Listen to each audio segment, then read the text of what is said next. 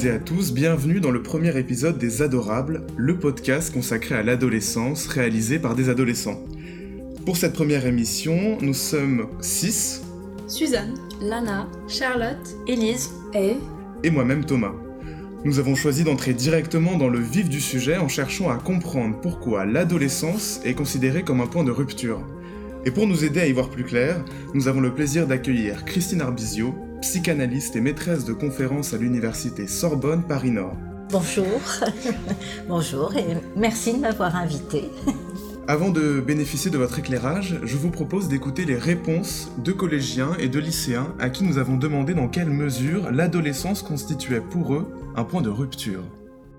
Pour moi, l'adolescence, c'est un point de rupture parce que c'est euh, le passage entre l'enfance et l'âge adulte. L'adolescence, on sait tous que c'est un âge qui est qui est voilà particulier parce qu'on se cherche un petit peu. Du coup, il y a une rupture avec une forme de confort qu'on avait avec euh, l'enfance. C'est une période où euh, on n'est jamais sûr de ce qu'on pense et de ce qu'on dit.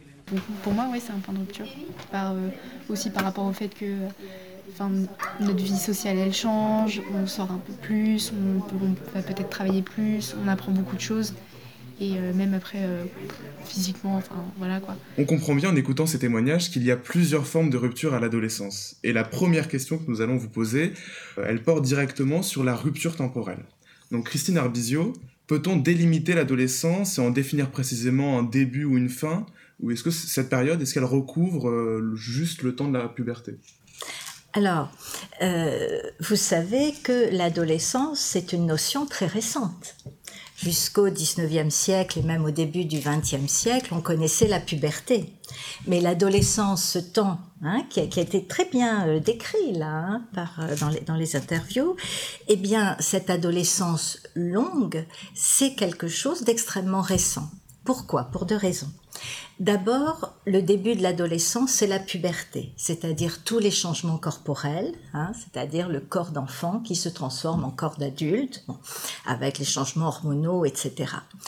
Ça, cette puberté, elle est devenue de plus en plus précoce au fil des temps. Pendant encore au début du XXe siècle, la puberté pour une fille, c'était 15 euh, ans. Maintenant, c'est descendu, alors là pour des raisons d'alimentation, d'hygiène de vie, etc. C'est, maintenant, c'est descendu à 11 ans à peu près. Donc, nous avons une puberté qui commence de plus en plus tôt, mais une dépendance sociale qui dure de plus en plus longtemps. C'est-à-dire que vous voyez bien avant, quand on avait une puberté vers 15-16 ans et qu'on commençait à travailler au champ à ces âges-là, ou même en usine, euh, au même âge d'ailleurs, ou à 14 ans, vous voyez bien, il n'y a pas ce long temps. Donc l'adolescence, c'est quelque chose qui est assez récent, avec début on le date habituellement de la puberté, et la fin, bah vous voyez que la fin, c'est plus compliqué. Hein, la fin, c'est plus compliqué. Alors, est-ce qu'on dit que la fin de l'adolescence, c'est la fin de la dépendance économique aux parents? Mais quand on fait des études, il y a des études qui sont parfois très longues, ou à 26, 27, 28 ans, on est encore dans une dépendance économique. Est-ce qu'on est encore adolescent ou pas hein? C'est un vrai débat. Voilà. Mais pour moi, l'idée essentielle, c'est c'est une notion assez récente. C'est quelque chose d'assez récent, et ça s'est vraiment constitué au XXe siècle, on pourrait dire. Les modifications corporelles propres à la puberté entraînent-elles nécessairement des modifications d'ordre psychologique? Je crois que oui. Je crois que oui. Parce que avant la puberté, on est un enfant. Les modifications de la puberté, elles vont faire que cet enfant va avoir un corps déjà qui se transforme. C'est un vrai bouleversement qui devient un corps d'adulte, alors déjà, il faut pouvoir s'approprier ce nouveau corps. Hein? il y avait une expression de Françoise Dolto qui était assez belle. Hein. elle parlait du complexe du homard. Elle disait un adolescent c'est comme un homard. Il a perdu sa carapace et puis eh ben le temps qu'il grandisse etc et qu'il refasse une autre carapace qui est sa carapace euh, d'adulte, eh bien il y a ce temps qui est un temps un peu vulnérable. Donc déjà une vulnérabilité, il faut pouvoir assumer tous ces changements corporels. Ce n'est pas facile. On ne se reconnaît pas forcément. quand il y a une crise de croissance chez un garçon, c'est pas forcément évident d'avoir pris 20 cm en très peu de temps. Hein. Les changements du corps aussi chez les filles. Bon. Et puis, bien sûr qu'il y a des conséquences psychologiques. Parce qu'un enfant, vous le savez, pour un petit enfant, les adultes sont quand même des êtres tout-puissants. Un petit enfant qui voit ses parents, qui voit son père, c'est quand même quelqu'un de très puissant, très fort, qu'on admire beaucoup, etc. Mais en gros, les enfants, ils se disent, bon, maintenant je peux pas être aussi fort que les adultes parce que je suis petit. Hein, ils se protègent derrière ça. Maintenant, je suis trop petit. Bon, on verra plus tard, hein, quand je serai grand. Ça y est, l'adolescent, il a un corps d'adulte. Et ce corps d'adulte, ça confronte quand même à quelque chose que, ma foi, ben, c'est pas parce qu'on a un corps d'adulte qu'on est devenu tout puissant ou très fort. Au contraire, on est souvent, on doute, on est angoissé, on ne sait pas ce qu'on veut, on est obligé de faire des choix. Hein. Donc, ce changement corporel, ben, il est plus déstabilisant qu'autre chose. Euh, à part son corps qu'on pourrait qualifier d'immature, que perd l'adolescent de l'enfance et inversement, que gagne-t-il? Alors, qu'est-ce qu'il perd de l'enfance? Euh, Eh bien déjà, toutes les relations de l'enfance et en particulier les relations aux parents, comme quand même des objets d'amour euh, privilégiés. Alors il n'y a pas que les parents, il y a les frères et sœurs, et plus un enfant grandit, plus les amis vont avoir d'importance, bien sûr. Mais il y a effectivement, avec l'adolescence, euh, bah déjà un changement relationnel important. Les, les, amis, le groupe des pères va occuper une place de plus en plus importante, les premières amours aussi. Et donc il y a une perte de tout ce qui était l'univers relationnel de l'enfance, même si ce n'est pas une perte totale. Pour ça, on reviendra sur le terme de rupture auquel je préfère séparation. Ce n'est pas une perte totale, mais il y a quand même un éloignement. Hein. il y a toujours un éloignement parce que, eh bien, dans la proximité enfant-parent, quand on devient adolescent, avec le corps qui change, il y a toute une pudeur qui se met en place. Et cette pudeur, qui est une pudeur corporelle, mais ça devient aussi parfois une pudeur affective. On a du mal à se dire les sentiments. Et parents d'adolescents, parfois du mal aussi à dire les sentiments à leurs enfants adolescents. Vous avez remarqué. Donc ça, ça marche dans les deux sens. Donc perte déjà de cet aspect relationnel et perte de cette protection de l'enfant globalement. Maintenant, je suis trop petit. Quand les enfants vont bien, je ne parle pas de situations très difficiles que vivent certains enfants, mais quand les enfants vont bien, quand euh, ils bénéficient de la protection de leur famille, de leur entourage, etc. Bon, ben, toutes les choses un peu compliquées sont remises à plus tard. Ben, maintenant, on y est au plus tard. Hein, euh, qu'on l'appelle Parcoursup ou euh, quel que soit le nom qu'on lui donne dans les sociétés ou les cultures qu'on lui donne, bah, l'adolescent maintenant il se confronte à des réalités euh, de choix, d'autodétermination, de, se trouver, hein, trouver un peu qui il est et, donc il y a la perte d'une certaine tranquillité. On pourrait dire un peu l'adolescence, c'est l'entrée hein, dans une certaine forme d'intranquillité et pourquoi est-ce qu'on dit que cet âge, il est instable, qu'un adolescent, il change souvent d'avis ou passe d'une humeur à l'autre? Alors, au-delà de, l'aspect un petit peu cliché, parce que tous les adolescents ne sont pas comme ça, hein, mais au-delà de ça, je pense qu'il y a une raison tout à fait euh, fondamentale euh, et liée à ce que nous avons évoqué en premier, ce temps de l'adolescence qui est très long et qui est devenu très long dans nos sociétés. C'est-à-dire que nous, sommes dans une société euh, individualiste où chacun doit s'autodéterminer et où il y a même une pression sociale. Hein. Il y a une pression sociale à choisir ce qu'on veut, choisir en son nom, réussir. Et, et donc l'adolescent, lui, eh bien, il doit choisir il doit choisir en plus dans une injonction de réussite. C'est pour cette raison que je vous disais quand l'adolescence n'existait pas. Je dis pas que c'était mieux avant, c'est pas du tout ce que je veux dire.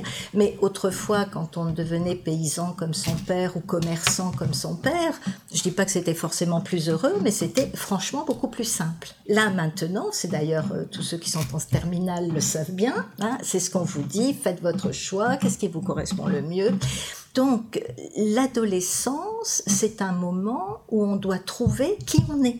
Parce qu'on ne sait pas qui on est. On a été un enfant, on change, mais on est qui au bout du compte? Et je vous rassure, on est tous comme ça. On croit que les adultes, ils savent. et on se construit par identification aux autres. Donc l'enfant est se construit par identification aux parents, aux frères et sœurs, aux autres adultes de l'entourage. Et donc, eh bien, l'adolescent, lui, il va procéder par essai-erreur en s'identifiant beaucoup au groupe de pères. Voilà pourquoi quelquefois, hein, il y a parfois des, parents qui supportent très très mal que leur euh, adolescent ou adolescente s'agrège à un groupe, euh, mettent exactement les mêmes vêtements, tiennent absolument à être habillés de telle ou telle façon. Alors ça peut être transitoire, mais il essaye. Hein. L'adolescence, c'est un moment où on essaye des choses pour trouver qui on est. Donc, euh, il faut pouvoir faire ses essais. Hein, il faut pouvoir faire ses essais. D'où l'impression, hein, qui n'est pas toujours fausse pour les interlocuteurs, que c'est instable ou que l'adolescent, c'est pas ce qu'il veut. Il a une passion un jour, il se consacre entièrement à telle chose, et six mois après, ça ne l'intéresse plus. Donc les, parents ont envie de hurler, mais non, parce que voilà, l'adolescent, il, il essaye. Mais pour trouver qui on est à l'âge adulte, pour savoir qui on est, ce qu'on veut, etc., bah, il faut accepter d'en passer par là. Mais alors, est-ce que c'est pour ça qu'on dit que les adolescents aiment tant jouer avec les limites, jusqu'à même les rompre? On peut penser à des conduites à risque, la délinquance, et surtout à quel moment on doit s'inquiéter? Alors, bah, déjà, vous avez raison. C'est bien pour cette raison que l'adolescent vient chercher les limites puisqu'il cherche. Ce que nous avons dit, c'est que l'adolescent, il va chercher, il va se chercher, et pour ce faire, il va aussi voir jusqu'où il peut aller, jusqu'où il peut aller, trop loin ou pas. Et effectivement, c'est l'âge où on vient interroger les limites. Et puis c'est aussi l'âge où on remet en question l'autorité des parents, l'autorité des adultes, et où on, essaye de voir jusqu'où on peut le faire. Euh. Alors, cette question des limites, elle est extrêmement importante parce que on s'aperçoit que l'adolescent, il a besoin de ses limites. On le sait pour l'enfant. Hein. un enfant, il a besoin de limites, ce sont des points de repère pour grandir et puis pour apprendre un certain nombre de choses, la vie en société, etc. Mais l'adolescent aussi, contrairement à ce qu'on pense, il n'y a rien de plus angoissant pour un adolescent qu'un univers sans limite. Il en a besoin même s'il s'y confronte. Et donc les deux pièges, et là je pense plus à l'éducatif, aux parents, les deux pièges, parce qu'ils ont exactement le même résultat, c'est soit le laxisme complet, c'est-à-dire l'absence de limite, il n'y a rien de plus angoissant, et généralement l'adolescent va aller très loin, très très loin, pour chercher les limites. Et c'est par exemple dans ce genre de contexte qu'on peut avoir des, conduites à risque, des choses même assez graves, hein, parce que euh, eh bien, on est obligé d'aller chercher la limite trop loin. Mais attention, une extrême rigidité a exactement le même effet. Quand la sanction est aussi terrible pour une pécadille que pour quelque chose de très grave, bah, mettez-vous à la place de l'adolescent, autant aller faire le truc grave. Hein. Par rapport justement à cette confrontation aux limites, à quel moment faut-il s'inquiéter? Eh bien, il faut quand même commencer à s'inquiéter un peu avant qu'il y ait une franche mise en danger. Hein. Euh, je pense par exemple aux excès d'alcool. Euh, on sait tous, hein, on sait tous que dans des fêtes, euh, il y a des jeunes qui vont avoir tendance plus que d'autres, ce sont toujours les mêmes d'ailleurs, hein, on le sait très bien, qui vont avoir tendance à boire davantage, etc. Donc peut-être quand même, quand on sent que quelque chose peut vraiment dépasser la limite au point de mettre en danger. Alors, ça veut dire quoi s'inquiéter? Là, je pense que vous pouvez avoir un rôle très important auprès de vos camarades.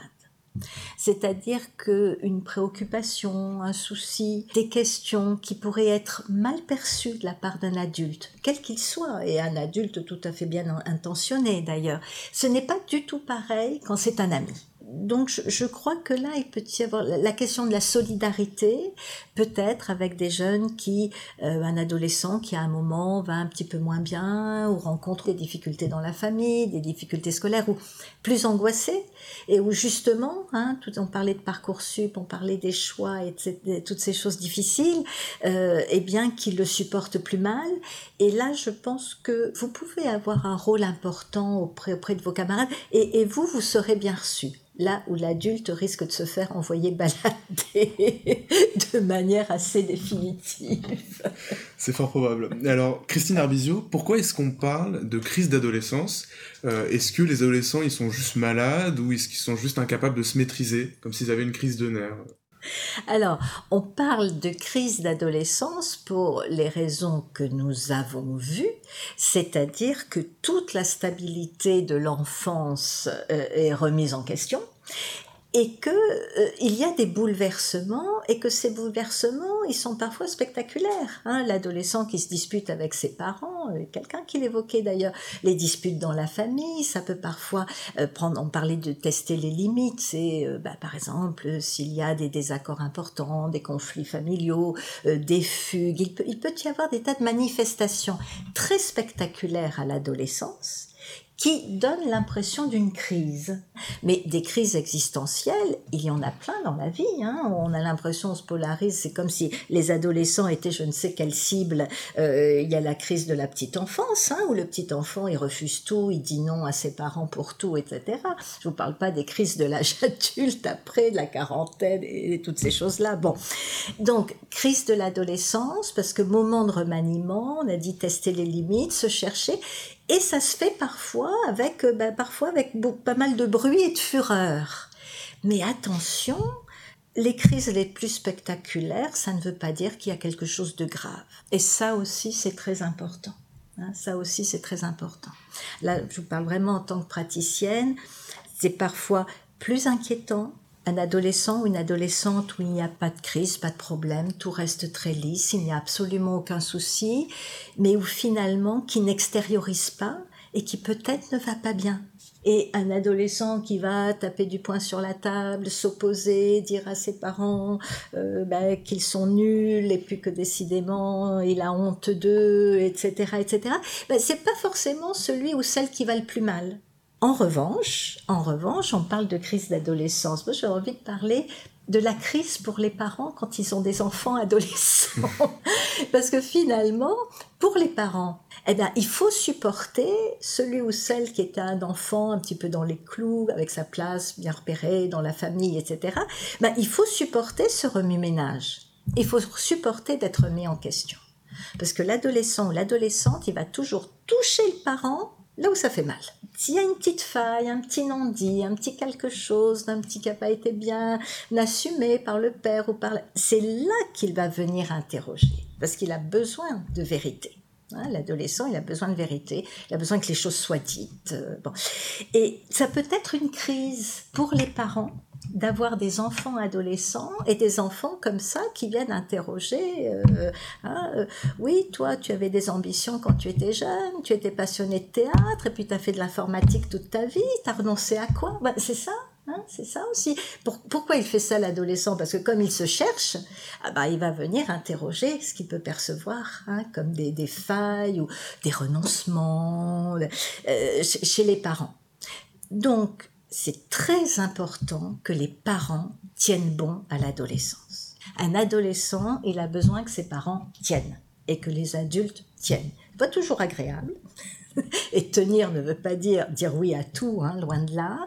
Mais l'adolescent, on le disait tout à l'heure, il a besoin aussi de ses limites pour faire ses expériences, pour faire ses essais-erreurs, pour arriver à se trouver.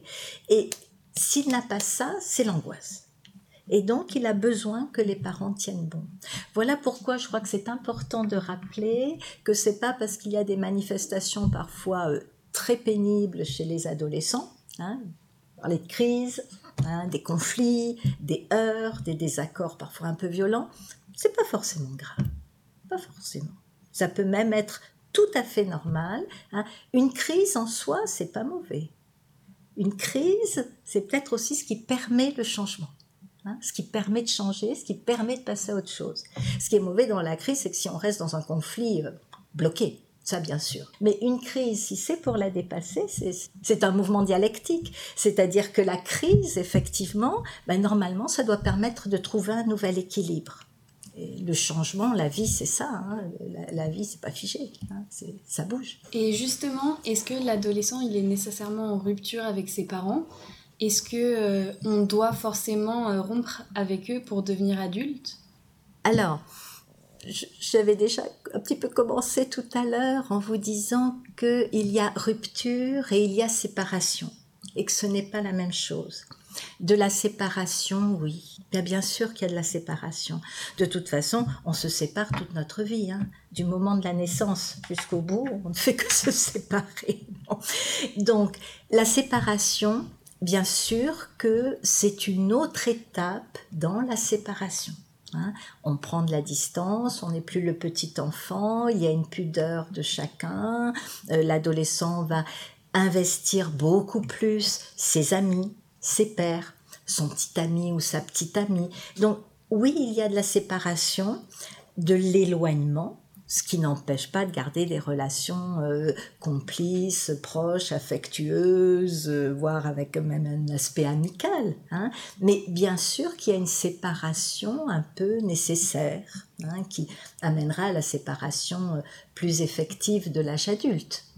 Rupture, ça m'ennuie plus, parce que rupture, c'est net, c'est cassé. Et ça, non, ce n'est pas du tout obligatoire que ce soit ça, heureusement. Et je vais même aller encore un peu plus loin. Je pense qu'il y a rupture quand on n'arrive pas à se séparer. Hein. C'est souvent quand il y a des difficultés de séparation, dans des relations un peu trop proches, un peu trop fusionnelles, où on a du mal à grandir, où les parents ont du mal à laisser grandir l'adolescent. Hein, parce qu'on a toujours l'adolescent, mais c'est les parents aussi qui ont du mal hein, à laisser grandir, à accepter tous ces changements. Eh bien, c'est souvent quand il y a des difficultés à négocier cette séparation normale, hein, qu'il y a rupture parce qu'on est dans le tout ou rien. Donc, voilà, je dirais séparation, oui. Rupture, il faut toujours se demander pourquoi ça prend cette forme-là. Et moi, de mon point de vue, qui est un point de vue de praticienne, bien évidemment, c'est comment aider à ce que cette rupture se transforme en une séparation normale, naturelle. Selon vous, les parents doivent-ils couver l'ado ou bien au contraire euh, le pousser du nid Alors, couver l'ado, je ne pense pas que ce soit très bon. Parce que l'adolescent, justement, il doit faire cet apprentissage de l'autonomie, prendre de l'indépendance, être de plus en plus responsable de lui-même. Hein, c'est ce que nous disons depuis le début. C'est tout un apprentissage pour devenir un adulte. Donc, trop couver, ça n'est jamais bon. Euh, le pousser hors du nid, je vais encore vous faire le même type de réponse dans l'équilibre. C'est-à-dire que l'adolescent a besoin qu'on lui fasse confiance. La première confiance, c'est déjà que les parents lui fassent confiance. Donc accepter, voilà, de ne pas tout contrôler, euh, qu'il ait ses espaces de liberté, d'autonomie, qu'il puisse faire ses expériences. En même temps, il a encore besoin, on disait qu'il a besoin de limites, hein, il a encore besoin que les parents soient là. Alors peut-être différemment, plus en interlocuteur, plus que les parents, que ce soit l'adolescent qui vienne chercher ses parents, qui viennent. Hein, on change un peu de registre. Les parents éduquent l'enfant à l'adolescence. Souvent, les adolescents aiment bien pouvoir venir eux-mêmes demander quelque chose aux parents, eux-mêmes questionner, demander, être plus à l'initiative. Mais les adolescents ont encore besoin et besoin de façon importante que les parents soient là et les accompagnent et restent présents. Donc nous venons de voir que euh, l'éloignement avec les parents, c'est un processus tout à fait normal à l'adolescence. Mais à l'inverse, pourquoi dans ses amitiés, l'adolescent semble trouver tout beaucoup plus fusionnel à cette période de sa vie Fusionnel, vous avez raison, et dans les premières amours aussi, c'est très fusionnel, parce que il cherche sa propre identité. L'adolescent ou l'adolescente, il se cherche lui-même là-dedans. Et puis cet éloignement d'avec les parents, eh bien on va avoir tendance à l'adolescence à reporter sur les amis, sur le premier amour, sur on va avoir tendance à reporter cette relation forte qu'il y a eu avec les parents, mais par rapport à laquelle on s'éloigne. Donc c'est vrai que c'est fusionnel, mais c'est fusionnel parce que eh bien l'adolescent, il met tout son être en jeu mais absolument tout son être, hein, et que ce soit les amitiés peuvent être extrêmement fortes, les, les, amours aussi, ça peut, ça peut être euh, vital, ça peut être vécu comme quelque chose de vital, parce que, eh bien, on se cherche aussi soi-même. Et c'est sûr que avec le temps, les relations deviennent moins fusionnelles. Mais c'est tout à fait normal, c'est tout à fait normal. Vous avez fait référence aux relations amoureuses fusionnelles. Est-ce pour cela que les ruptures amoureuses sont plus violentes à cet âge-là? Je pense par exemple à Roméo et Juliette. Oui, absolument. Nous avons vu que les relations amoureuses peuvent être très fortes, passionnelles, fusionnelles, parce que l'adolescent va reporter tous ses investissements de l'enfance, euh, il va beaucoup les reporter sur les amis et puis sur le premier amour, hein, le premier amoureux ou première amoureuse. Et donc on va avoir des relations souvent fusionnelles où en même temps, comme l'adolescent se cherche, il va se chercher en s'identifiant à l'autre, à l'autre de la relation amoureuse. Et l'autre devient comme une partie de lui-même. Quand on parle de relations fusionnelles à l'adolescence, c'est vrai. C'est-à-dire que l'ami, les amis, ou l'amoureux ou l'amoureuse, ça devient comme une partie de soi. Forcément, quand il y a une rupture, c'est comme si on perdait une partie de soi-même. Voilà pourquoi ça peut être très douloureux, très difficile. Sans oublier évidemment que ce sont les premières expériences de rupture amoureuse. Donc forcément, c'est d'autant plus, euh, d'autant plus décevant, d'autant plus douloureux que c'est la, la première fois ou les premières fois que l'on fait ce type d'expérience. Dans notre société, on observe un engagement politique, notamment euh, des jeunes, qui est assez fort pour des causes comme l'écologie ou même euh, le féminisme. Est-ce que vous pensez que euh, c'est la même passion qui anime les adolescents lors de relations amoureuses qui les pousse à s'engager comme ça? Oui, une excellente question, effectivement, puisque c'est la même quête d'idéal. Quand on se cherche soi-même, on se cherche aussi en fonction de ses idéaux et on va avoir autant l'autre de la relation amoureuse va être idéalisé. On avait vu tout à l'heure que c'était une partie de soi, mais en même temps il y a une très profonde idéalisation. Les amis vont être aussi idéalisés, mais tous les engagements euh, je pensais à l'écologie particulièrement hein, actuellement, évoquer le féminisme, c'est vrai aussi, il va y avoir des engagements très idéalisé, avec quand même le sentiment derrière que les adultes, ils ont un peu trahi leurs propres idéaux de jeunesse. Et il y a la figure, on a parlé de Roméo et Juliette, comme les amours, comme l'amour, euh, l'amour fou, l'amour idéalisé, et qui va jusqu'à la mort. Mais il y a aussi la figure d'Antigone, Antigone, euh, pour Jacques Lacan, c'est euh, en psychanalyse, c'est celle qui ne renonce pas à son désir. Elle veut une sépulture pour ses frères et donc elle va aller jusqu'à la mort pour ça. L'adolescence, c'est le moment des idéaux, c'est le moment des engagements, c'est le moment où les adultes paraissent tièdes et c'est le moment aussi, on vient reprocher euh, par exemple sur l'écologie à la aux générations précédentes d'avoir laissé les choses se dégrader euh, sans avoir suffisamment réagi ou être actif et il y a une quête d'absolu une quête d'idéal à l'adolescence, toujours pareil, parce qu'on se cherche. Et ça, je pense que c'est quelque chose d'extrêmement positif. Si vous reprenez dans l'histoire, le premier moment vraiment où il y a eu, où socialement cette classe d'âge a commencé à exister, c'est dans les années 60, hein, 1960, avec vraiment euh, la jeunesse, ce que nous avions dit au début, hein, euh, cette une adolescence qui commence tôt, mais une dépendance qui fait que euh, cela dure de plus en plus longtemps, une classe s'est constituée qui a très très vite été reprise socialement, commercialement, avec une culture. Et donc, il y a vraiment, dès ce moment-là, le mouvement de 68 dont vous avez en 1968 dont vous avez entendu parler était vraiment l'héritier direct de cette cristallisation de euh, ces recherches euh, d'idéaux et d'une nouvelle culture. Hein, on peut dire à ce moment-là, c'est une nouvelle culture, la culture de, la jeunesse, et euh, ça a débouché sur quelque chose d'extrêmement politique, très politique, qui a remué complètement toute la société de l'époque, qui était probablement trop sclérosée, sclérosée pour cette jeunesse qui arrivait. Donc oui, c'est bien, c'est bien le moment de la recherche d'absolu, de l'idéal et de l'engagement politique, avec tout, je dirais, ce que ça a de positif. Et finalement, Christine Arbizio, auriez-vous un ou deux conseils à donner pour que l'adolescence puisse se dérouler le mieux possible? Un conseil, parce que sinon, bien sûr, on peut dire euh, beaucoup de choses. Hein, mais j'aurais surtout un conseil parce qu'il vaut pour les adolescents, pour vous tous, hein, avec vos amis, si vous avez l'impression que vous avez un camarade, une amie qui ne va pas bien, qui se renferme. Mais c'est aussi un conseil pour les parents. Euh, la clé, c'est de parler. La clé, c'est de parler.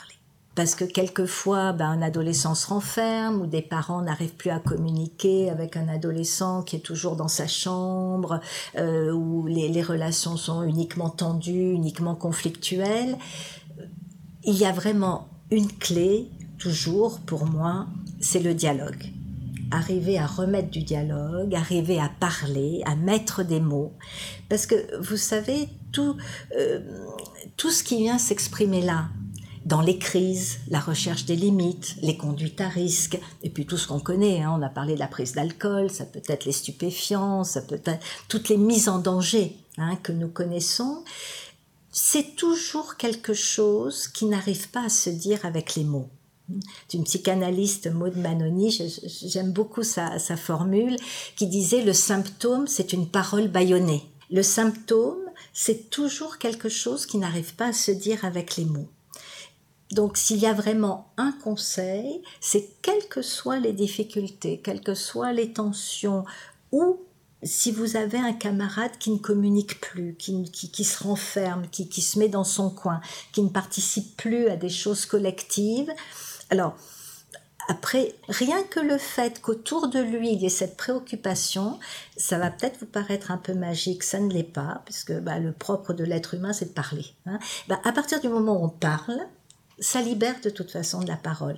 Donc, bien sûr qu'il y a, vous avez hein, dans tout ce que nous avons dit, euh, l'importance des limites, que les adultes tiennent, en même temps faire confiance aux adolescents, qui puissent faire leurs expériences. Et puis, s'il y a un échec, s'il y a une erreur, c'est pas une catastrophe. Hein, au contraire, c'est le moment où on essaye les choses. Il faut pouvoir les essayer, les rater, recommencer. Tout ça, tout ça, c'est très bien. Mais s'il n'y avait qu'une chose, je dirais, c'est la parole. La parole, le dialogue. Merci beaucoup, Christine Arbizio, pour vos réponses passionnantes sur l'adolescence et sur les ruptures euh, qu'elles entraînent. Je rappelle que vous êtes euh, psychanalyste et maîtresse de conférences à l'Université Sorbonne Paris-Nord. J'espère que votre expertise dans le domaine de la psychologie euh, adolescente aura apporté un éclairage utile à tous nos auditeurs. Avant de nous quitter, je vous propose quatre informations essentielles à retenir de cet échange. La première, c'est que l'adolescence ne se borne pas à la puberté. En effet, Thomas, l'adolescence ne peut pas se réduire à la puberté car elle n'est qu'un fait biologique. Elle recouvre également une dimension sociale et psychologique qui rend la délimitation de l'adolescence plus difficile. C'est pour cela qu'on parle aujourd'hui de préadolescence et d'adolescence. La deuxième information à retenir, c'est que l'adolescence ne conduit pas forcément à la rupture avec les parents. Oui, il y a des conflits, certes, mais ils permettent de modifier au sein de la famille les équilibres de l'enfance qui ne peuvent plus tenir. Au final, c'est moins à une rupture qu'à une séparation que ces conflits doivent permettre d'aboutir. La troisième information à retenir, c'est qu'enfreindre les limites à l'adolescence, c'est normal jusqu'à un certain point. Un enfant, il a besoin de limites, car ce sont pour lui des points de repère et un cadre qui lui permettent de se construire. Mais ces limites, elles peuvent devenir inadaptées et parfois manquer de sens à l'adolescence. C'est donc en les testant que les jeunes les font bouger et qu'ils se les approprient. Cependant, il faut faire attention à ne pas laisser un jeune se mettre en danger. Ce qui nous amène à notre dernière information à retenir. Il faut toujours maintenir le dialogue. que l'on soit soi-même adolescent avec ses amis ou bien parent d'adolescents. Voilà, cette première émission touche à sa fin. Merci de nous avoir écoutés et nous restons ouverts à tous vos commentaires. À bientôt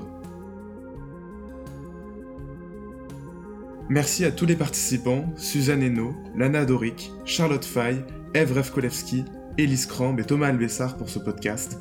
Merci aussi à Nathalie Anton qui est à l'initiative de ce projet et bien sûr à l'école alsacienne.